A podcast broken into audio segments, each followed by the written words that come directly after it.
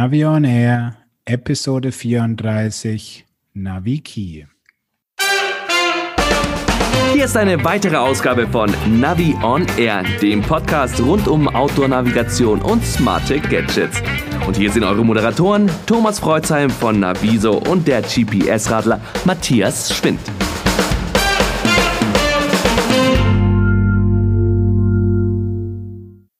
Hallo Matthias. Grüß dich Thomas, Servus.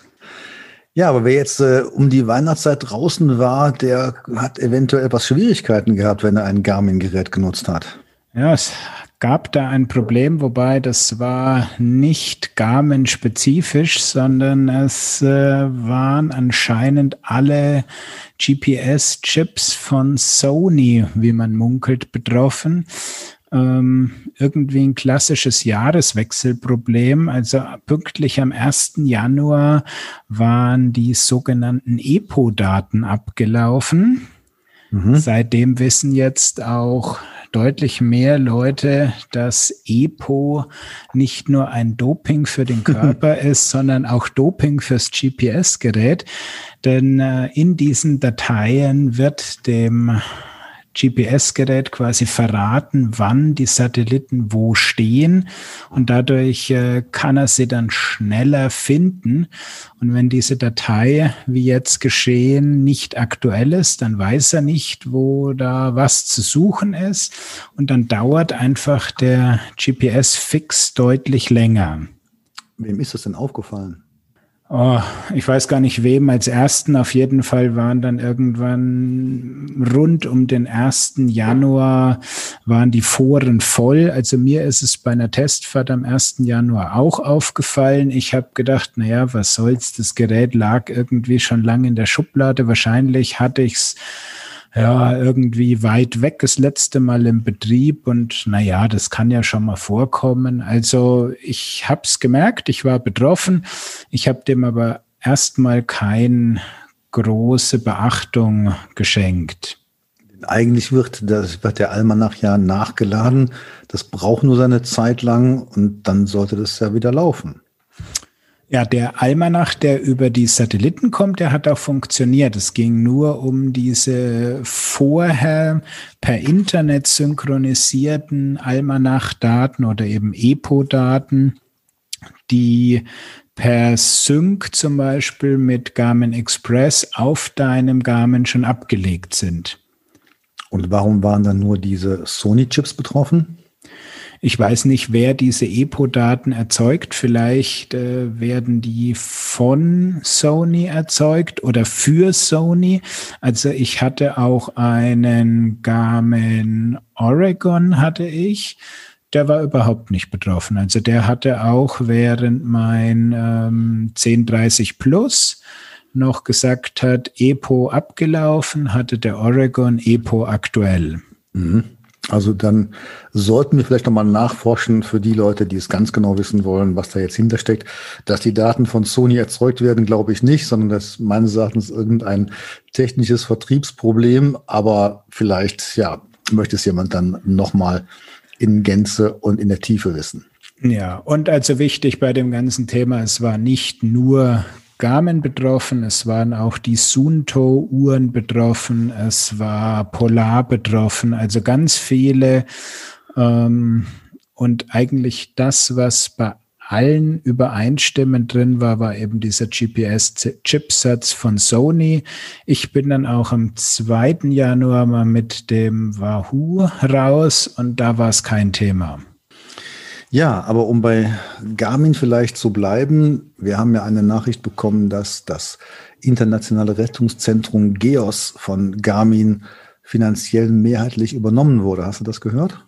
Habe ich gehört, also auf Deutsch gesagt, sie haben es gekauft. Ja. Ja, und das fand ich schon, muss ich sagen, einen guten Coup, weil Garmin hat ja in seinen Geräten mehr und mehr diese InReach-Technologie verbaut und bietet das jetzt an Macht also absolut Sinn, das auf der einen Seite hardwaretechnisch ähm, weiter auszudehnen, auf der anderen Seite ja den Service im Hintergrund auszubauen. Ob man damit jetzt viel Geld machen kann, weiß ich jetzt so nicht, aber ich könnte mir durchaus vorstellen, wenn das Ganze nochmal ähm, weiter Fuß fasst. Und was mir sich so spiegelt, auch im Privatanwenderbereich und im semi-privaten Bereich, glaube ich, dass da die Nachfrage nach solchen Dienstleistungen durchaus steigen kann. Absolut. Also jeder, der sozusagen alleine irgendwelche Touren macht und äh, man muss da jetzt wirklich auch mal sagen, das ist nicht nur für die Himalaya Trekking Tour geeignet, sondern auch im Bayerischen Wald oder irgendwo in den Alpen es ist ganz schnell, dass du mal an der Stelle bist, wo kein Handymast mehr da ist. Und so kannst du dann eben Hilfe holen. Und das Geos Center, um das mal kurz zu erläutern, das ist ja, ja quasi die Notrufzentrale, die dann in Texas, ich habe mal gehört, sie sitzen in einem alten Atombunker aus kalten Kriegstagen. Ui. Äh, also da kann alles passieren, die, ähm, die überleben sozusagen weiter und können weiterhin für Rettung sorgen. Und die organisieren dann von dort aus äh, die Bergung und Rettungsmaßnahmen vor Ort. Das wird nochmal interessant sein, wie das weitergeht. Es mhm. gibt jetzt aber auch noch ein paar Kleinigkeiten zu berichten von Zubehörgeschichten und ich vermute mal, dass du wieder Pakete bekommen hast. Ja, bevor wir zu den Paketen kommen, noch mal ganz kurz zurück. Äh, da kam nämlich auch die Frage beim Gios, da gibt's doch auch andere Anbieter und ich habe mich bei denen mal, beziehungsweise nicht Anbieter, sondern Kunden von diesem Gios Rettungscenter, also der äh, Spot und auch der A-Live Dienst, die nutzen ja diesen, diese Rettungszentrale und da habe ich die Info zurückbekommen, dass weiterhin auch Nicht-Garmin-Kunden weiter auf den Service zugreifen können. Also ja, gut, davon bin ich ausgegangen, sonst macht es ja eigentlich auch keinen Sinn, sich dann nur ähm, dem Garmin-System zu widmen, sondern dass Garmin das öffnet und äh, ich sag mal so, so ein Amazon-Modell, dass äh, dann die Dienstleistung zentral geboten wird und man dann natürlich für Partnerbetriebe dankbar ist, die das Ganze füttern. Ja gut, aber auf die Art und Weise hättest du auch ganz schnell mal deine Mitbewerber loswerden können, wenn du ihnen die Rettungszentrale wegziehst, weil dann wäre ein Spot und ein A-Live wären dann quasi morgen fast äh, sinnlos geworden. Das ist richtig, aber ich denke mal auf der anderen Seite, es macht wiederum nicht so einen Sinn, dass die Leute jetzt nur noch Garmin-Geräte kaufen müssen und über dieses Zentrum dann äh, abgewickelt werden. Dann wäre wahrscheinlich schnell ein anderes Zentrum da. Also es ähm, also sind ja verschiedene Szenarien denkbar. Also ich glaube, so wie es Garmin gemacht hat, äh, macht es eigentlich den meisten Sinn. Ja, absolut. Gut, nur noch mal da als, als Information rein. Ja, Päckchen. Päckchen, ja, bei mir kam ein Langhaarschneider an. also sozusagen das passende Geschenk zur Corona-Zeit. Ja, von wegen Geschenk, das äh, musste ich selber bezahlen. Und ähm, ja, also genau, Corona-Problematik, drum das Paket mit einem Langhaarschneider. So, und jetzt verrätst du uns, was das mit dem Thema Smart Gadgets zu tun hat. Gar nichts, aber du wolltest wissen, welche Pakete bei mir angekommen sind. okay, sehr gut. Das schneiden wir jetzt demnächst wieder raus. aber ich glaube, da kam doch noch was an bei dir. Ja, es kam noch ein Paket an und zwar von der Firma Alpina und drinnen war ein neuer Fahrradhelm und die Besonderheit daran ist, dass der einen Crash-Sensor im Helm integriert hat von der Firma Toxen. Mhm. Also so ein kleines Startup aus dem Südwesten der Republik. Und den Toxensensor habe ich ja schon mal als Nachrüstvariante bei mir auf dem Blog getestet und jetzt eben konnte Toxen ein paar Partner aus dem Helmbereich gewinnen und jetzt gibt es den Sensor auch direkt im Helm. Ja, das ist ja schon mal schön. Das wirst du dann mit Sicherheit auch nochmal austesten. Aber es gibt ja auch noch neue Halterungen. Ja, aber da ist noch kein Päckchen gekommen, weil sie sind einfach noch nicht ganz fertig. SP Connect hat neue Halterungen für Smartphones vorgestellt.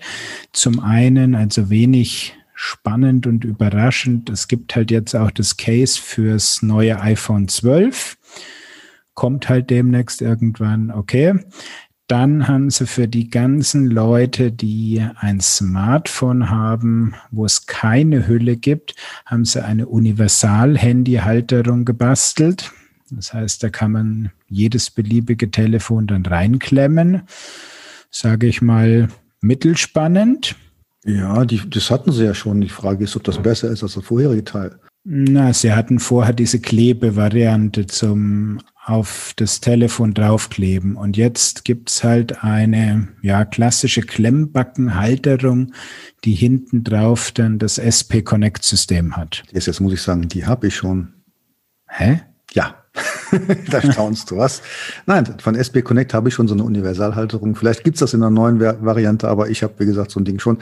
Die fand ich jetzt nicht ganz so prall, aber da können wir uns dann mal nach dem Test drüber unterhalten. Ach, du meinst diese, diese Tasche, diese Hülle? Nein, die Klemm, die Klemmhalterung. Muss ich mir mal angucken. Aber gut, ja. äh, schauen wir dann weiter.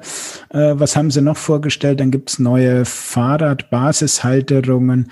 Also sowas fürs Mountainbike ist ganz spannend, finde ich. Schick aus Aluminium was ziemlich zentral das Telefon dann auch über dem Vorbau hält und eben für Mountainbike und Gravelbike mit Stoßdämpfer noch eingebaut, dass die Erschütterungen nicht voll ans Telefon weitergegeben werden. Ja, das klingt doch wiederum sehr schön Hightech orientiert, sowas freut uns ja immer. Genau, ist nicht ganz billig. Das Ding aus Alu kostet dann gleich mal 50 Euro. Ja, das sind wir ja von diesen Profi-Smartphone-Halterungskollegen äh, gewohnt, aber sagen wir mal so, wenn es funktioniert und die wertvollen Teile schützt, ist es das auch wert. So ist es. Und dann finde ich eigentlich mit am spannendsten an der Neuheit, es gibt jetzt Adapter für Garmin und für Wahoo. Das heißt, du hast ein kleines Stück Kunststoff, klemmst das in die SP Connect Basis rein ich habe auch extra nochmal beim Hersteller nachgefragt. Ja, es funktioniert in jeder Basishalterung. Mhm. Und dann kannst du da drauf deinen Wahoo oder deinen Garmin einfach so befestigen. Mhm. Also du brauchst künftig nur noch eine Halterung und kannst dich dann entscheiden, fahre ich mit dem GPS-Gerät oder fahre ich mit dem Smartphone? Das finde ich sinnvoll. Das finde ich wirklich gut. Und das Teil kostet äh, einen Zehner und soll dann noch im Februar oder März im Handel erscheinen. Ja, Matthias, wir haben jetzt äh, einen Gast bei uns. Heute haben wir als Thema Naviki und freuen uns, dass Achim Hennecke von Naviki bei uns ist. Hallo Achim. Ja, hallo Thomas, hallo Matthias. Grüß dich, servus. Achim, Naviki ist jetzt nicht ganz so bekannt wie Komoot vielleicht, aber dafür deutlich älter, erfahrener, sage ich jetzt mal so. Und ähm, das ist für uns ganz spannend, nochmal zu erfahren, wie ist es eigentlich mit Naviki gestartet? Was verbirgt sich eigentlich hinter Naviki? Wer sind die Köpfe dahinter? Und ähm, vielleicht kannst du natürlich auch mal mit dir anfangen. Was machst du dabei? Du bist meines Erachtens, meines Wissens von Anfang an dabei gewesen, hast das Ganze mit aus der Taufe gehoben und natürlich deswegen für uns spannend als Interviewgast. Also klär uns mal ein bisschen auf, was Naviki eigentlich ist und wie es begann. Wir haben mal losgelegt als ein Forschungs- und Entwicklungsprojekt an der FH Münster. Da ging es um Technologien, die teilweise auch heute noch unter der Haube von Naviki sind und die damals sehr innovativ waren und auch bis heute teilweise noch innovativ sind. Es ging eigentlich um so eine, sagen wir mal, Basisforschungsarbeit. und wir haben uns dann aber gleichzeitig auch Gedanken darüber gemacht, was wir mit diesen algorithmischen Dingen äh, anstellen können, äh, weil wir eben das Ganze am äh, Fachbereich eben für Software Engineering ähm, aufgezogen haben. Und sind alle Fahrradenthusiasten, also meine Wenigkeit und die beiden äh, Mitgründer und Kollegen, der Sven und der Gernot. Wir haben dann eben für den Fahrradbereich einen sehr schönen Anwendungsfall gesehen für das, was wir hier an Basistechnologie sozusagen erforscht und entwickelt haben und haben dann äh, mit Naviki äh, ziemlich früh losgelegt und zunächst mal so eine Plattform zum Hochladen und Runterladen von Routen geschaffen und äh, dann auch relativ früh mit Routenplanung auch ähm, angefangen. Naviki ist ja eine App. Ne? Naviki gibt's für iOS und für, für Android und Naviki ist ein Portal. äh, wo man Strecken finden kann, Routen raufladen kann. Also im Prinzip sage ich mal so was, das, was äh, Komoot leistet und AutoActive, so das kann der Wiki auch. Aber ihr kommt ja eben aus einer ganz anderen Ecke. Das heißt, ihr habt jetzt geforscht. Das war ja nicht jetzt die Forschung zu einer App oder zu einem Portal, sondern was wolltet ihr eigentlich machen? Es ging da so um Algorithmen, die eher an der Oberfläche nicht so direkt zu sehen sind. Und zwar darum, dass wir damals den Versuch unternommen haben, äh, die Routen, die von verschiedensten Menschen aufgezeichnet werden, zu sammeln und dann daraus automatisch ein routingfähiges Netz zu generieren, das auch bestimmte bewertende Aussagen über die Qualität verschiedener Streckenabschnitte beinhaltet und automatisch generiert. So nach dem Motto, da wo viele Leute freiwillig mit dem Fahrrad rumfahren, da muss es also besonders attraktiv sein, mit dem Fahrrad unterwegs zu sein. Und da, wo das nicht der Fall ist, ist es offenbar nicht so toll. Und entsprechend haben wir dann eben dadurch eine Routenplanung ähm, ermöglicht. Das war zu einer Zeit, in der es OpenStreetMap noch nicht so richtig gab, beziehungsweise äh, zu einer Zeit, zu der OpenStreetMap noch sehr gering nur verbreitet war und man nur, sagen wir mal, in bestimmten eher urbanen Gegenden vernünftige äh, OSM-Kartenabdeckung hatte. Also das war damals auch noch äh, in den Kinderschuhen und ähm, ließ sich damals noch nicht nutzen für das Routing, so wie wir das heute tun. Euer Ansatz äh, ging jetzt komplett noch vor OSM. Also ihr habt jetzt OpenStreetMap gar nicht benutzt. Vor OSM.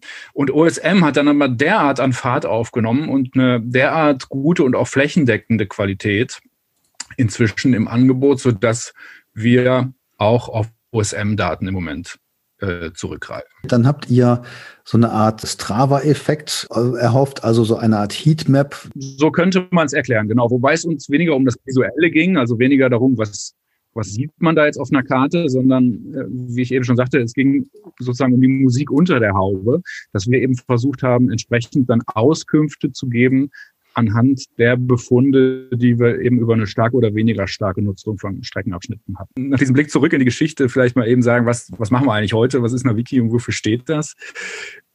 Also äh, wir sind in der Tat, wie du eben schon erwähntest, äh, verfügbar als App für Android und insbesondere Fahrradroutenplanung für ganz unterschiedliche Fahrzeuge. Ich denke, da kommen wir vielleicht auch gleich noch drauf mhm. zu sprechen äh, im Detail.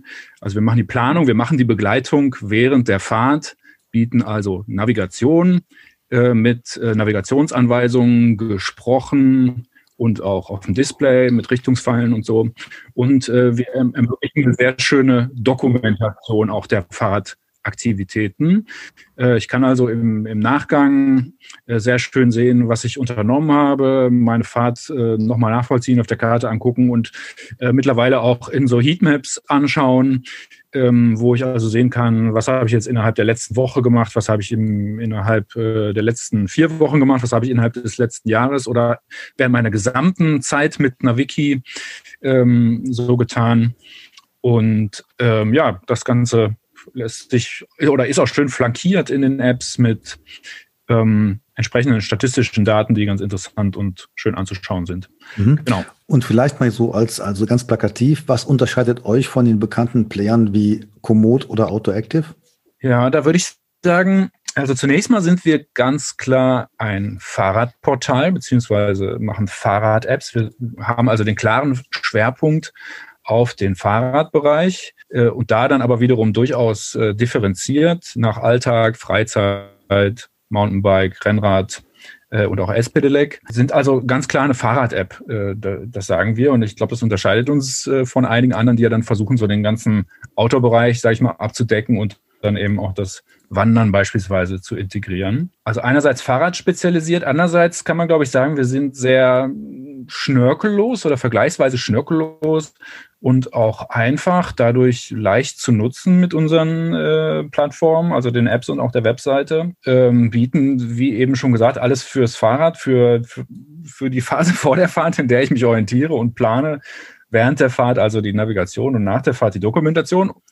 Ähm, und ich glaube, man kann auch sagen, was bei uns einen Unterschied ausmacht im Vergleich zu denen, die du eben genannt hast, Thomas, ist, ähm, dass wir auch den, den Alltagsbezug ganz klar in den Vordergrund stellen und jetzt das Fahrradfahren nicht unbedingt so darstellen wie wenn ich aufs Fahrrad steige, dann begebe ich mich in ein Abenteuer oder dann hat das sowas mit Outdoor oder oder äh, oder insbesondere mit Freizeitaktivität zu tun, sondern wir haben eher so die Philosophie, dass wir sagen, das Fahrrad ist ein ganz klares Verkehrsmittel mhm. äh, und ein sehr ernstzunehmendes und auch wichtiger, wichtiges und immer wichtiger werdendes, werdenderes Verkehrsmittel.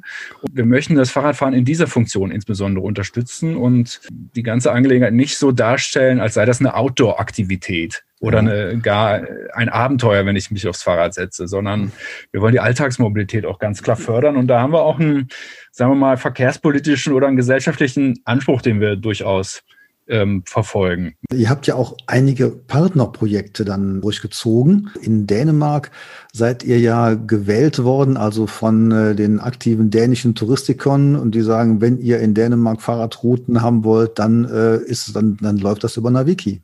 Das, was du ansprichst, ist etwas, was wir heute machen als, äh, sagen wir mal, als Auftrag von Denmark by Bike. Das sind in der Tat äh, diejenigen, die sich in Dänemark um äh, den Fahrradtourismus kümmern, beziehungsweise insbesondere darum kümmern, das, was es ähm, an offiziellen Routen in Dänemark gibt, äh, gut darzustellen. Und da ist es eben so, dass wir für Denmark by Bike eine ähm, webbasierte Plattform ähm, zurzeit entwickeln, äh, bei der es eben darum geht, sämtliche Routen äh, darzustellen, die in Dänemark besonders empfehlenswert sind. Das Ganze auch angereichert um diverse Metadaten, Points of Interest, äh, natürlich Text- und Bildmaterial. Und Denmark by Bike nutzt diese Informationen insbesondere auch dazu, die regionalspezifischen Tourismusorganisationen, die es in Dänemark gibt, mit der Möglichkeit auszustatten, äh, die jeweiligen Routen eben gut im Web darzustellen. Dafür haben wir so ein spezielles Widget ähm, entwickelt, dass man sich ganz einfach in Webseiten einbetten kann, so ähnlich wie ich YouTube-Filme äh, einbetten kann, mit mhm. einem Code, den man dann ähm, abholen kann auf der Naviki-Seite von Denmark by Bike. Mhm. Naviki-Seite von Denmark by Bike heißt, dass wir sozusagen Naviki-Technologie nutzen und äh, im Sinne einer White-Label-Lösung zur Verfügung stellen äh, für diesen Partner, so dass das Ganze dann eben aussieht wie ähm, äh, ein Portal von Denmark, Denmark by Bike mit, ähm, mit Fahrradrouten drauf. Und äh, unter der Haube läuft die Naviki-Technologie. Mhm. Also White Label heißt eben, Naviki wird jetzt nicht deutlich sichtbar, sondern es heißt Denmark by Bike, aber darunter ist dann eben Naviki wie du schon da. Genau, Naviki wird durchaus sichtbar. Das ist auch gut so, weil das Ganze ja auch eng mit der Naviki App korrespondiert und äh, die Naviki Cloud nutzt, um Routen zu synchronisieren, die ich da äh, auf dieser Webseite entdecke und mir dann dort merken oder speichern kann, so dass ich sie direkt in der Naviki App vorfinde.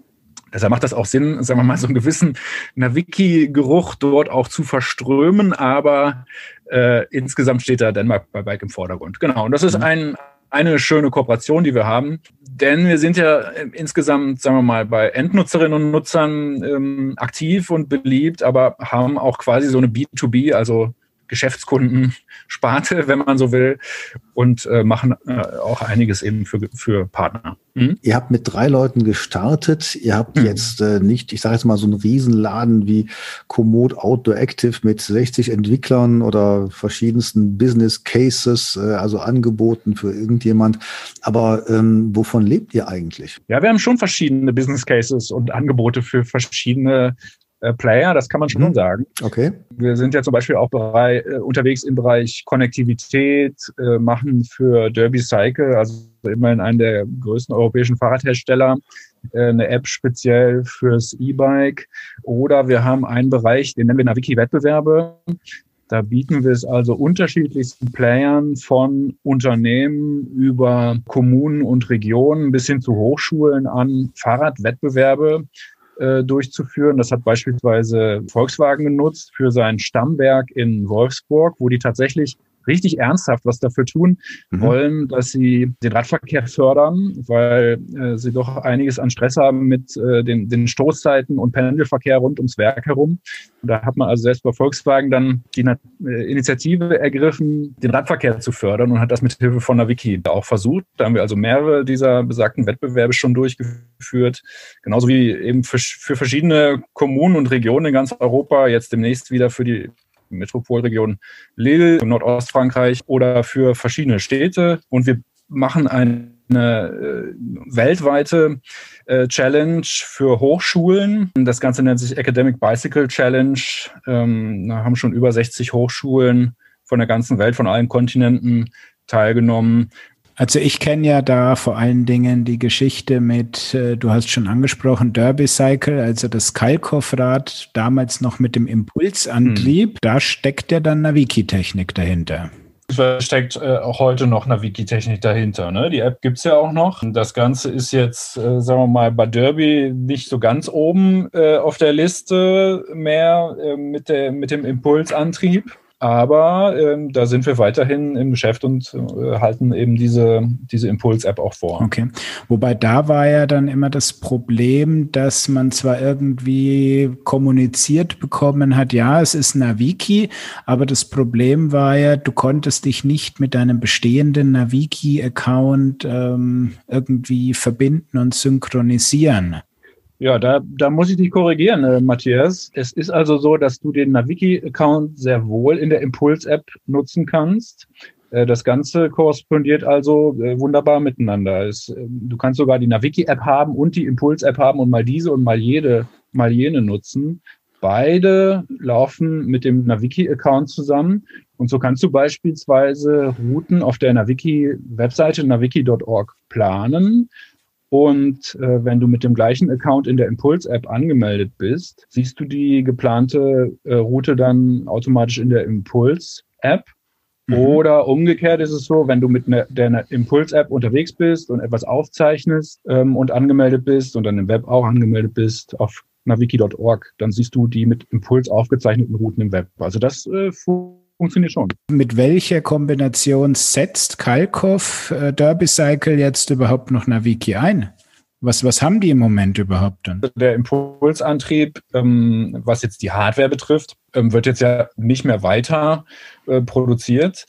Äh, es ist aber natürlich so, dass die Flotte mit dem Antrieb, wenn man so will, dass die noch draußen auf der Straße ist. Und ähm, natürlich ist es so, dass es dann entsprechend also diese, äh, dieses System noch gibt. Muss man sich eigentlich jetzt auf diese ganzen internen Protokoll-Elektronik-Geschichten eines Herstellers, eines Antriebsherstellers einlassen oder kann man auch eine App auf den Markt bringen, die jetzt für ein E-Bike funktioniert, navigationsmäßig funktioniert und auch die anderen Daten noch anzeigt? Klappt das oder ist das ein unverhältnismäßig großer Entwicklungsaufwand? Also es ist so, dass wir das bisher nicht betrieben haben, sowas wie so eine generische Schnittstelle äh, in die Welt zu setzen, an die sich alle E-Bikes äh, andocken können, sondern wenn wir in diesem Bereich aktiv äh, geworden sind, dann haben wir äh, jeweils auch mit den Herstellern äh, gesprochen und äh, uns sozusagen offiziell darauf verständigt, dass wir, äh, dass wir da die Systeme zusammenbringen. Ich würde es genau ein bisschen genauer wissen. Also ähm, eine App zu entwickeln, das ist ja schon die Herausforderung, das zu, das zu pflegen. Da braucht man schon einiges Potenzial dazu, das Ganze an die laufenden Betriebssysteme anzupassen. Aber dann nochmal den Punkt draufzusetzen, jetzt das für eine E-Bike-Navigation tauglich zu machen. Ähm, mhm. Ist das ein Riesenaufwand, äh, wofür man quasi noch einen Entwickler einstellen muss, also wo man dann im sechsstelligen Bereich sind, erstmal Entwicklungskosten zu bezahlen? Oder ist das eher machbar? Und ähm, ich frage mich einfach dahinter, warum gibt es sowas nicht, nicht häufiger? die Hardwarehersteller, also wenn ihr zum Beispiel Bosch ansprichst oder auch andere, die, die müssen das wollen. Ne? Die müssen ja ähm, sozusagen die Tür aufmachen zu ihrem System und sagen, jawohl, ähm, wenn jetzt jemand wie wir mit einer App äh, kommt, äh, dann soll diese App in der Lage sein, mein System mit, meinem Display auf dem E-Bike äh, mit äh, Informationen zu beliefern, also beispielsweise mit Navigationsanweisungen oder so. Das heißt also, da ist auf jeden Fall schon mal die Bereitschaft der Hardwarehersteller Voraussetzung. Für uns ist so etwas äh, machbar. Bei uns ist es auch so, dass das Naviki von vornherein darauf ausgelegt ist, auch mit so anderen Systemen, also wie beispielsweise mit einem E-Bike zu interagieren und äh, Navigationsanweisungen dann eben an solche Systeme zu schicken oder auch, sagen wir mal, insgesamt die Rolle des Bordcomputers zu übernehmen. Das Ganze ist mit Aufwand verbunden, um jetzt nochmal ganz konkret auf deine Frage einzugehen, klar. Aber der ist jetzt, sagen wir mal, nicht so wahnsinnig dramatisch, dass, dass das nicht leistbar wäre. Also jetzt habt ihr ja auch noch ein paar Besonderheiten und ähm, äh, mit Matthias habe ich mir auch schon das Stichwort S-Pedelec-Routen notiert. Matthias, da willst du, glaube ich, noch was zu fragen. Ja, dass du vielleicht uns da mal einen Überblick dazu geben kannst, wie denn da der Stand für diese doch in, in Deutschland exotischen Fahrräder denn aktuell ist. Es gibt tatsächlich sehr wenige, ne? Das meinst du mit exotisch, ne? Genau, weil es ist einfach äh, eine, eine bescheuerte Rechtssituation, die wir haben. Und das ist halt der Unterschied zur Schweiz. Und mit jedem Fahrradhersteller, mit dem du sprichst, der sagt ja nur wegen dieser bescheuerten Rechtslage äh, fliegt das Thema S-Pedelec bei uns in Deutschland einfach nicht. Weil du darfst einfach nicht auf den Radweg, außer ja. er ist explizit äh, freigegeben. Finde ich gut, dass du das sagst, weil das, das finde ich auch und das ist, ähm, kann man ja auch sagen, verkehrspolitisch wirklich bedauerlich, ne, dass man da diese tolle Technik an dieser Stelle so ausbremst im wahrsten Sinne des Wortes und, und eben nicht auf die Fahrradwege lässt, wo es mit Sicherheit attraktiver wäre. Man könnte ja sogar noch differenzieren und sagen, hier ist ein Fahrradweg, der ist jetzt wirklich zu eng oder so, da da halte ich die dann mal raus, die S-Pedelecs. Dafür würde ich sagen, könnte man ja auch nochmal ein extra Schild äh, spendieren oder eine extra Regel spendieren. Also finde ich so wirklich auch sehr bedauerlich. Wenn es wenigstens ein Ausbremsen wäre, dann ist ja okay. Ich sage ja immer, dass das Beispiel, ich darf mit meinem Porsche, mit dem ich 300 fahren kann, darf ich ja auch mit äh, 7 kmh durch die Spielstraße fahren. Also warum soll ich dann mit meinem S-Pedelec, das ja, das ist ja immer der Glaube, dass das immer 45 fährt. Nein, er unterstützt nur bis 45. Und dann muss ich halt auf dem normalen Radweg äh, 25 fahren. Also man sieht schon, wenn man mal drüber nachdenkt, äh, fallen einem Lösungen ein. Und du hast auch recht. Also eigentlich ist es ja nicht nur ein Ausbremsen, sondern quasi ein Luftablassen. Ne? Hoffentlich hört Andreas Scheuer Navi on Air. Sehr gut, ja. Aber der hat, hat glaube ich, gerade sowieso andere Probleme. Was für uns ja interessant ist, wie geht man datentechnisch damit um? Weil ihr könnt ja dann, ihr nutzt ja auch OpenStreetMap, da sind dann die Radwege hinterlegt und dann kann man sagen, okay, ihr macht jetzt ein Routing und äh, wenn man S-Pedelec einstellt, dann werden die ganzen, werden diese Fahrzeuge dann nicht auf die Radwege gelenkt, sondern müssen dann Straße fahren. Das ist da so richtig. Ne? Genau, also ähm, S-Pedelecs sind ja Kraftfahrzeuge, rechtlich gesehen. Und ähm, insofern haben die auf äh, Kraftfahrzeug geeigneten Fahrbahnen zu fahren. Dazu gehören nicht die Fahrradwege. Und insofern äh, ist es leider, sage ich jetzt nochmal, äh, insofern ist es leider so, dass wir eben die, die Fahrradwege äh, weglassen beim S-Pedelec-Routing und dann eben das Straßennetz zugrunde legen und auf dem Straßennetz beziehungsweise auf dem Kfz-Straßennetz, muss ich jetzt äh, präziserweise sagen, auf diesem Netz dann eben die für das Fahrrad beziehungsweise S-Pedelec äh, ideale Route suchen. Und da geht es dann beispielsweise äh, darum, dass man dem Routing-Algorithmus beibringt, dass er nicht die aus Fahrradperspektive unangenehmsten Straßen nimmt, sondern tendenziell die etwas ruhigeren, aber dennoch direkt zum Ziel führenden. Ne? Mhm. Also jetzt mal so ganz grob gesagt. Das heißt also, wir haben es hier einfach mit einer hm, leicht, mit einem leicht anders getunten Routing-Algorithmus zu tun, der etwas Spezielles für das Pedelec, äh, S-Pedelec hervorbringt. Genauso übrigens, wie es bei den Routing-Algorithmen, die wir einsetzen, beispielsweise für Mountainbike oder fürs Rennrad oder für Alltag versus Freizeit, ja auch immer Unterschiede gibt. Jeder einzelne Routing-Algorithmus für diese unterschiedlichen Anwendungsarten, die ich jetzt gerade genannt habe, auch immer bestimmte Dinge versucht stark zu bevorzugen, also bestimmte äh, Wegqualitäten stark zu bevorzugen und andere zu meiden. Und insofern ist das S-Pedelec Routing mh, aus dieser technischen Sicht, die du eben angesprochen hast, Thomas, eigentlich gar nicht so was anderes, sondern er ist nur mit anderen Inhalten sozusagen gefüttert. Aus eurer Sicht was würdet ihr euch wünschen, dass sich bei der Datengrundlage verbessern soll? Also sprich, wo hat OpenStreetMap, wo hat das große Macken? Und ähm, wo stoßt ihr da auf Probleme, die ihr hoffentlich irgendwann gelöst haben möchtet? Diese Frage, Thomas, würde ich gerne zunächst mal als Steilvorlage dazu nutzen, um auch vielleicht mal Danke zu sagen in Richtung OpenStreetMap Community und in Richtung all derjenigen, die sich hier engagieren, um eine mittlerweile ja wirklich gigantische und total beeindruckende Datengrundlage mit total vielen Details und einer un unglaublichen Engmaschigkeit äh, auf die Beine zu stellen.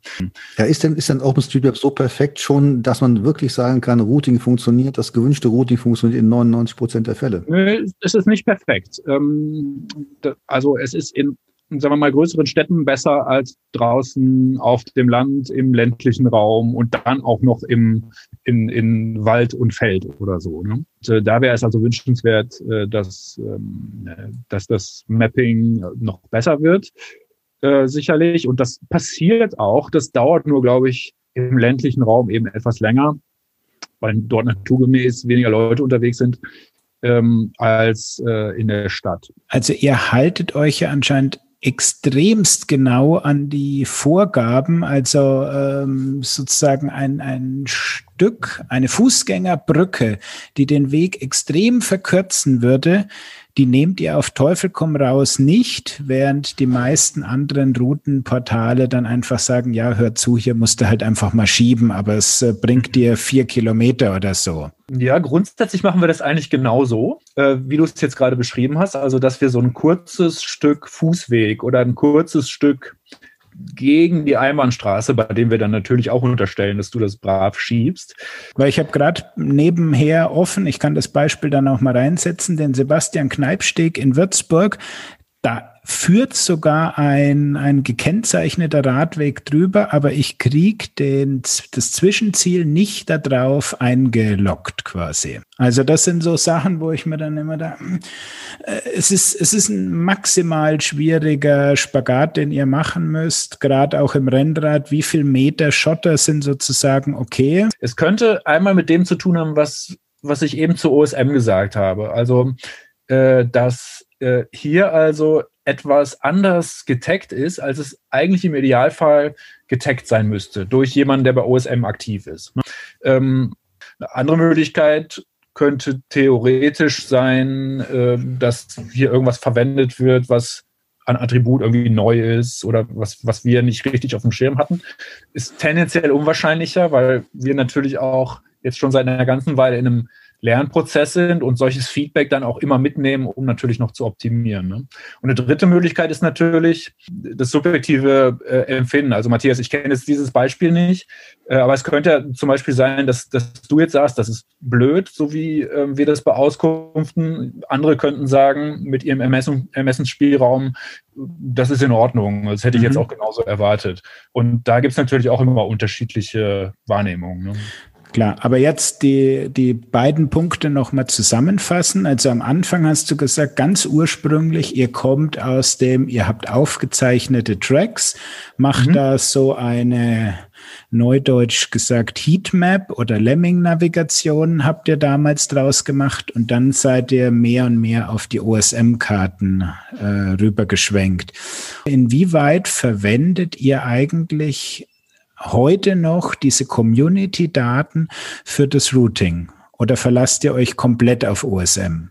Ja, letzteres. Also da sind ich mit OSM unterwegs, ähm, weil OSM, und da passt das Beispiel jetzt gut, was, äh, was du angeführt hast, weil OSM ja dann eben auch die Information über ähm, das Erlaubte äh, beinhaltet. Ne? Ich glaube, es wäre jetzt nicht so ideal, wenn man sich quasi über die Regeln, die es ja auch sinnvoll, sinnvollerweise draußen in der Welt gibt, hinwegsetzt und sagt, weil da schon mal viele langfahren, erklären wir das jetzt für, egal, äh, für legal und geben es dann in unseren Routing-Auskünften auch entsprechend raus. Das wäre der Punkt, sozusagen zwei Informationen zusammenzufassen. Das eine sagt mir, also meine Nutzer sagen mir, da wird dauernd gefahren. Auf der anderen Seite sagt mir das OSM-Kartenmodell, das ist aber fein nur ein Fußweg. Dann heißt es im Umkehrschluss, ich muss die Info rausgeben, äh, hör zu, lieber Nutzer, hier musst du aber schieben. Und damit wäre ja quasi beide Sachen auf grün geschaltet. Das, das könnte man tun, genau. Hm. Zusammenfassend kann man sagen, ihr nutzt überhaupt keine äh, User-Generated Daten mehr, äh, die in euer Portal hochgeladen werden. Die nutzen wir nicht zur Optimierung des Routings, aber wir nutzen sie auf eine andere Weise, die auch was mit dem Punkt äh, zu tun hat, über den wir gerade diskutieren, nämlich sind wir in der Lage, diese Informationen als Rohdaten ähm, den Kommunen und Regionen bereitzustellen, die sich um die Planung und ähm, Realisierung von Fahrradinfrastruktur kümmern. Und ähm, so bekommen wir häufig äh, auch Anfragen von Kommunen und Regionen nach diesen Daten, über die wir gerade sprechen. Also über die Daten, die Naviki-Nutzerinnen und Nutzer aufzeichnen und die dann das reale Verhalten draußen äh, in der Infrastruktur zeigen. Und da ist es dann ja sicherlich auch so, dass äh, solche äh, Strecken, die über illegales, über illegal, illegale Abschnitte führen, sogenannte Desire Lanes, wie man auch heute neudeutsch sagt, finde ich eigentlich einen ziemlich super äh, passenden Begriff.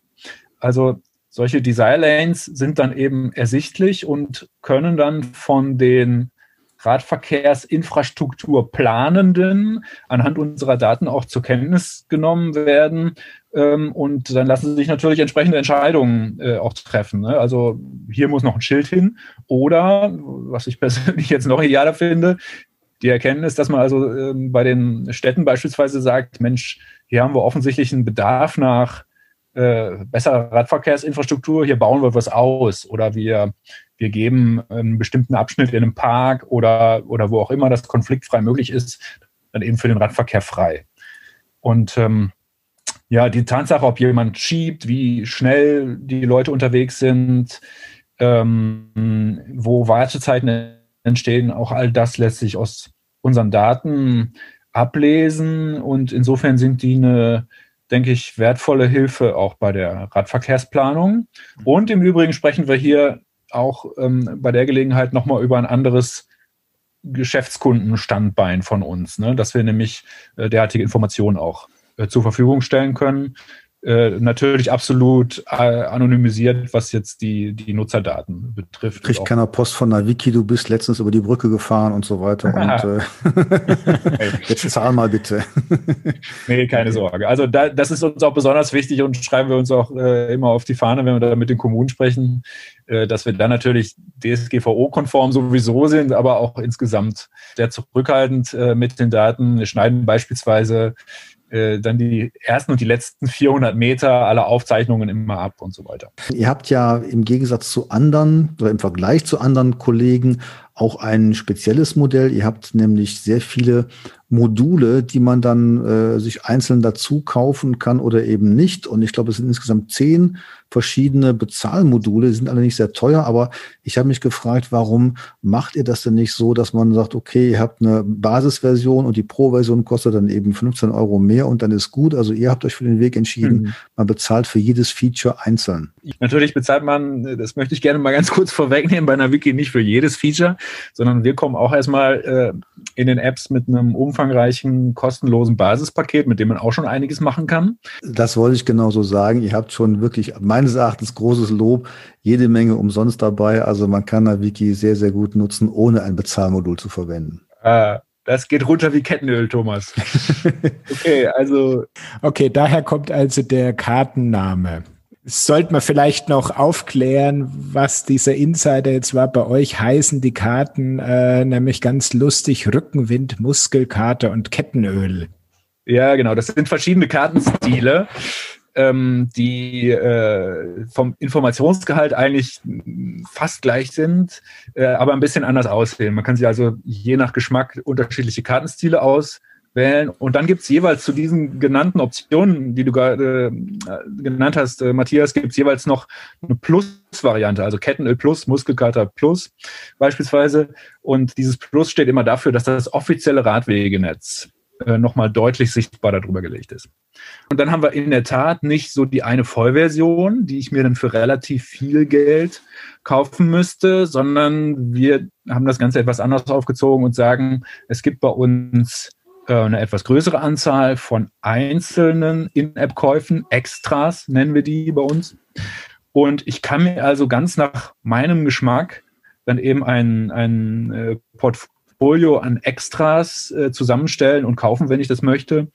Und dadurch Naviki so ähm, für mich äh, konfigurieren, äh, wie es mir was bringt. Weil ich kaufe mir nur das, was ich auch wirklich brauche. Wir ersparen den Leuten dadurch eine teure Vollversion, die eine große Anzahl von Features möglicherweise auch enthält, die, die sie gar nicht benötigen, sondern können es ermöglichen, dass man zu äh, zu einem relativ äh, kleinen Preis Naviki zu der perfekten Fahrrad-App dann jeweils aus persönlicher Sicht macht. Was charakterisiert eigentlich Naviki? Achim, wem würdest du sagen, würdest du Naviki empfehlen und sagen, das ist genau auf dich zugeschnitten, du bist der richtige Naviki-Typ und ähm, wo würdest du eher sagen, da nehmt lieber eine andere App? Ja, ich glaube, man kann schon sagen, Naviki ist jetzt für den Fahrradbereich auch wirklich breit.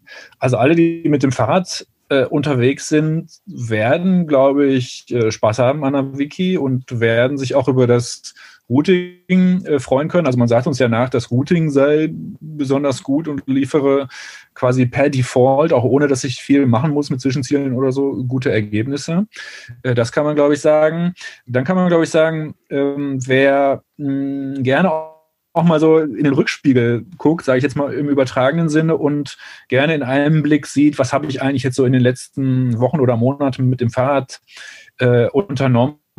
Auch vielleicht so ganz nebenbei im Alltag äh, kann man da entdecken, dass man beeindruckende Anzahlen von Kilometern oder ein beeindruckendes Netz im Sinne einer Heatmap äh, zusammenradeln kann und ähm, kann sich darüber freuen. Also wer einfach viel mit dem Fahrrad unterwegs ist, wird, glaube ich, auch Freude daran haben, mit Naviki die eigenen Aktivitäten zu dokumentieren. Das kann man, glaube ich, sagen. Und ansonsten haben wir ein breites Spektrum von Nutzerinnen und Nutzern. Also es sind wirklich die Leute, die im Alltag mal irgendwo hinfahren mit dem Fahrrad, wo sie vielleicht bisher nicht mit dem Fahrrad hingefahren sind und die dann sehen, boah, super, da gibt es ja eine Route, die hatte ich jetzt gar nicht so in meiner Mental Map, also hatte ich gar nicht im, im Kopf und Naviki hat mir da wirklich die Augen geöffnet. Also ich sage mal, von solchen Alltagsnutzungen ähm, bis hin zu äh, ich sag mal, Freaks, die ähm, ganze Kontinente äh, durchqueren mit dem Fahrrad und äh, Naviki da für so eine sehr weit vorausschauende Planung eben auch nutzen, äh, haben wir unterschiedlichste Nutzerinnen und Nutzer an Bord und ja, insofern ein sehr breites Spektrum. Also auch beim Thema Zukunft, da ist das Thema, was mich eigentlich im Bereich Naviki am meisten noch fehlt, das Thema Connectivity, also die Verbindung zu anderen ähm, Systemen. Ich denke da jetzt mal an ein Garmin Connect IQ Plugin oder eine Integration in Sigma Rocks oder Wahoo, um also die geplante Strecke von dem Naviki-Portal auf eine richtige GPS-Navigation drüber zu kriegen. Habt ihr da vielleicht schon was geplant oder ist da schon was in Arbeit?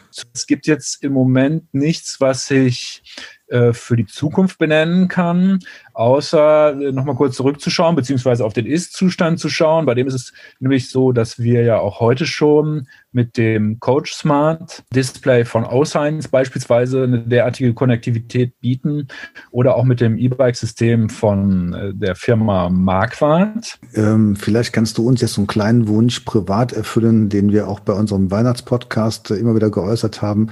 Gibt es schon einen Blick so, was es demnächst an Funktionalitäten bei einer Wiki geben wird?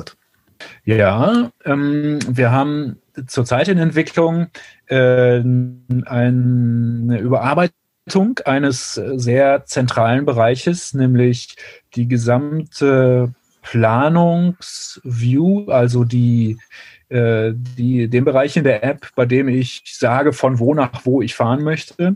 Und äh, die Darstellung dessen auf der Karte, das überplanen wir komplett.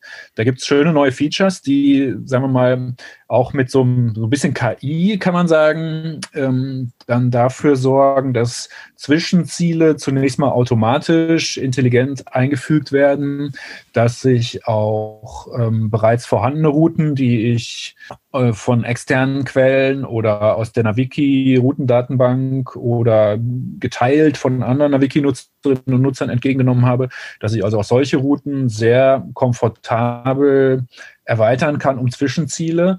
Da werden wir nochmal einen deutlichen, eine deutliche Verbesserung bringen.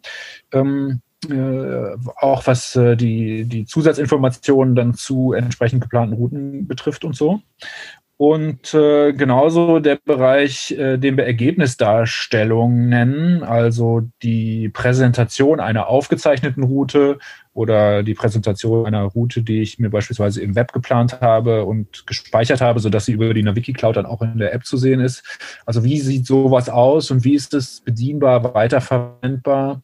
Äh, da sind wir gerade dran, nochmal, wie gesagt, deutliche Verbesserungen zu bauen, die dann ich hoffe, so im späteren Frühjahr äh, auch in den Apps live gehen werden. Also das, das ist so ein Bereich. Ähm, ja, und dann wird man, denke ich, immer wieder von uns hören, was so äh, Wettbewerbe betrifft. Da äh, starten wir jetzt gerade auch nochmal so eine kleine Kampagne, um, um das etwas äh, populärer zu machen, sodass also viele Player wie Unternehmen oder auch Kommunen mit einer Wiki-Wettbewerben an den Start gehen, um was für den Radverkehr zu tun wir haben reichlich Ideen und auch Lust, äh, äh, das Ganze weiterzuentwickeln und weiterzutreiben. Welche Möglichkeiten haben denn jetzt zum Beispiel unsere Hörer, wenn die eine Idee, einen Wunsch haben?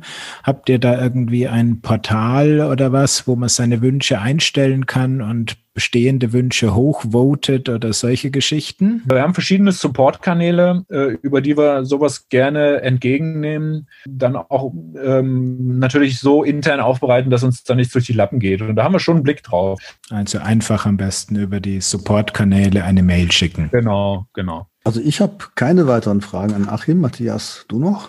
Höchstens noch die klassische Bewerbungsgeschichte. Äh, du bewirbst dich ja um Nutzer. Wo seht ihr euch mit Naviki in fünf Jahren?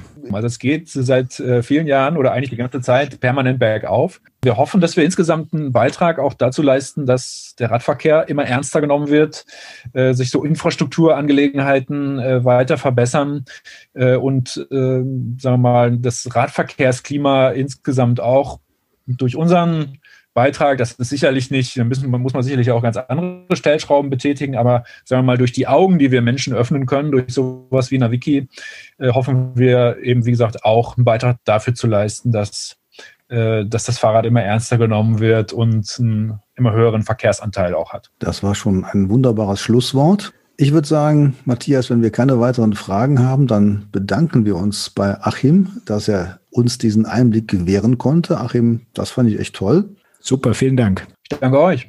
Und wir sagen zu unseren Hörern, schön, dass ihr dabei wart. Matthias gibt jetzt noch Hinweise, wie ihr uns unterstützen könnt.